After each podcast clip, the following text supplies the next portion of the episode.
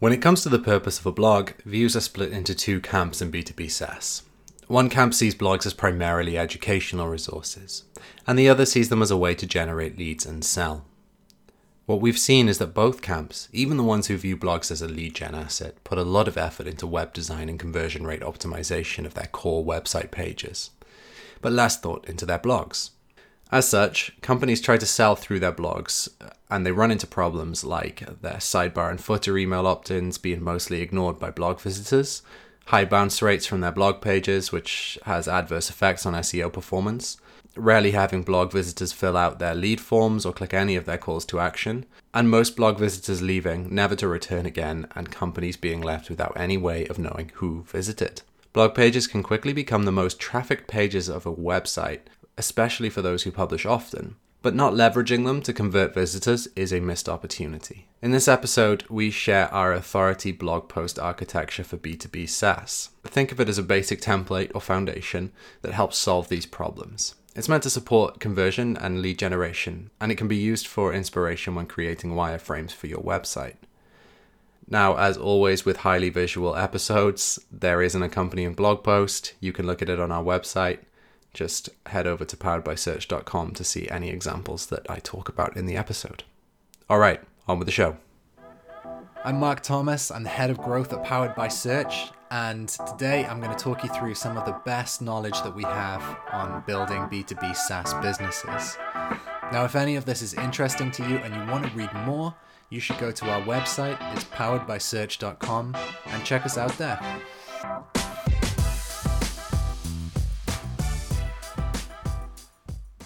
In this episode, we'll walk through the various elements of our blog architecture and describe the ways in which they're different from the traditional approach to SaaS blog design.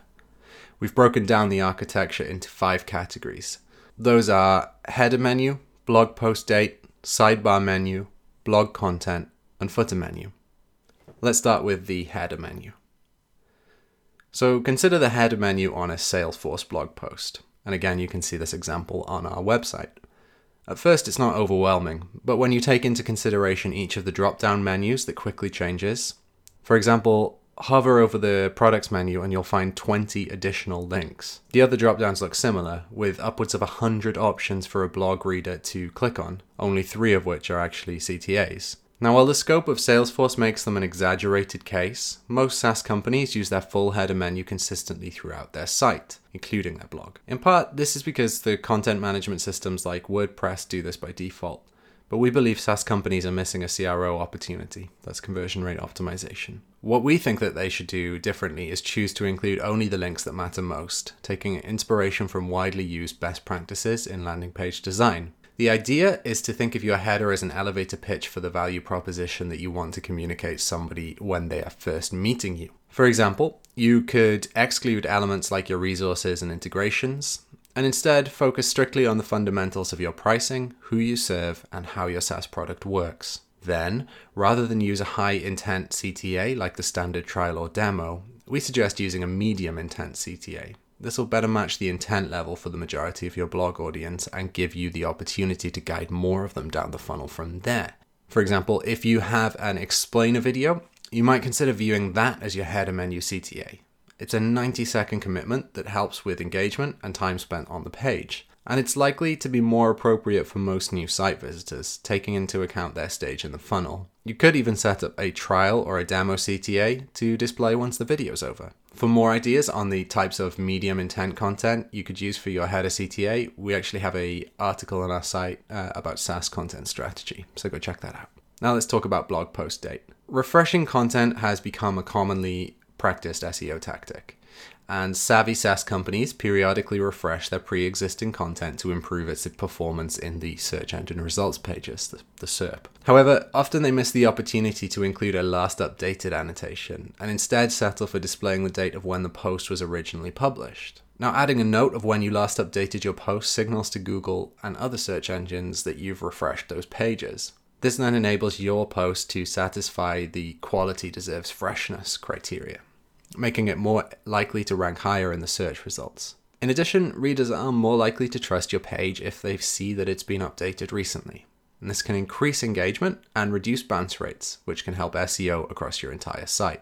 Simple WordPress plugins like WP Last Modified Info can be used easily to implement this, although most CMSs can do this by default. Let's move on to the sidebar menu.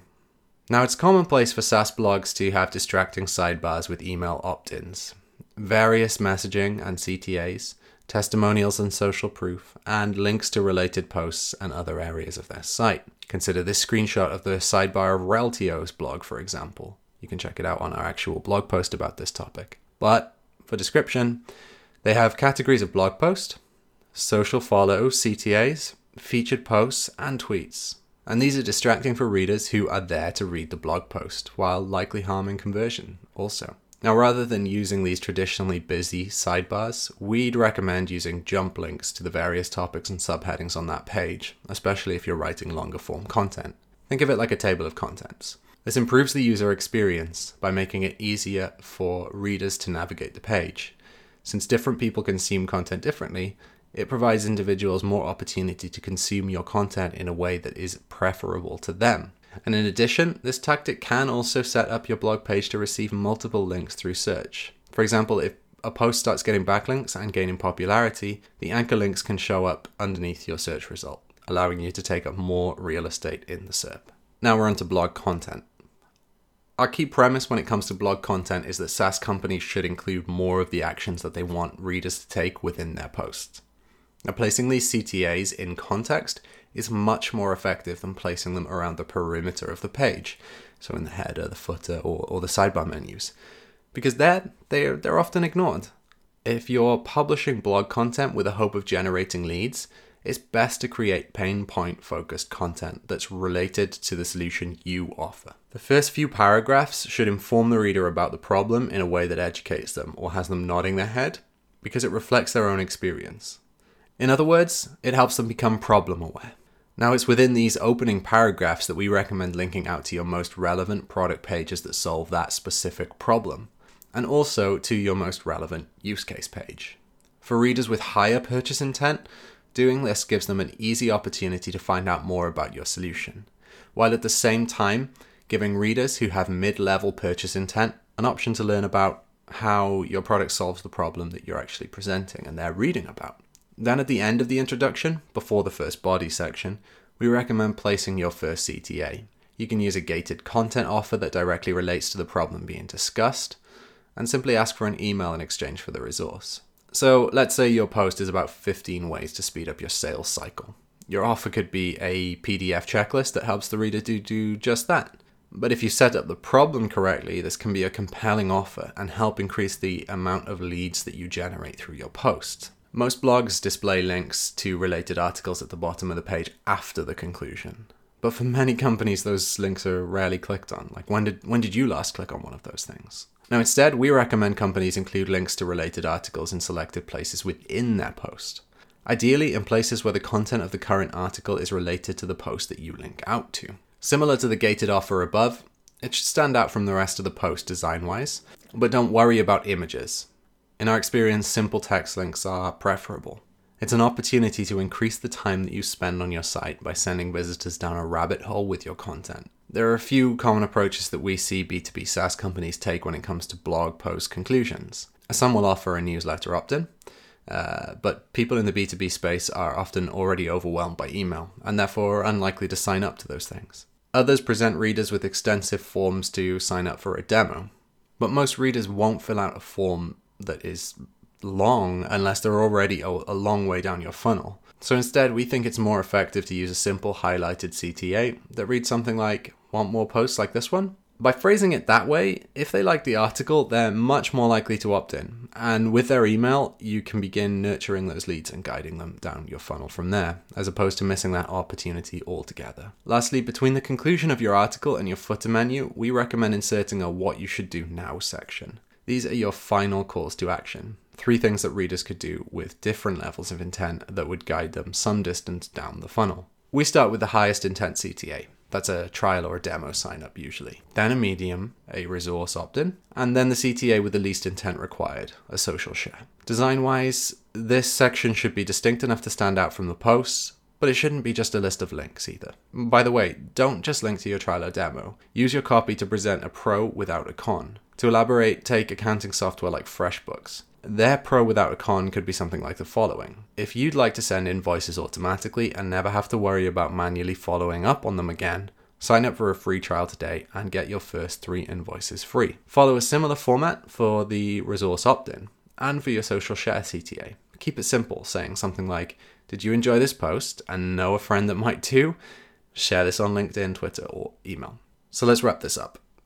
For SaaS companies who've started to publish content consistently or already have a large archive of posts, blog pages can quickly become the majority of content on their site.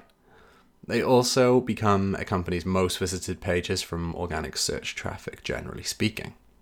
With both of those factors in mind, there's a flood of opportunity to convert blog readers into leads and customers. By following our authority blog post architecture, which we described in this episode, B2B SaaS companies and marketers can leverage their blogs to fill up their pipeline of prospects and deals. I'll see you next time.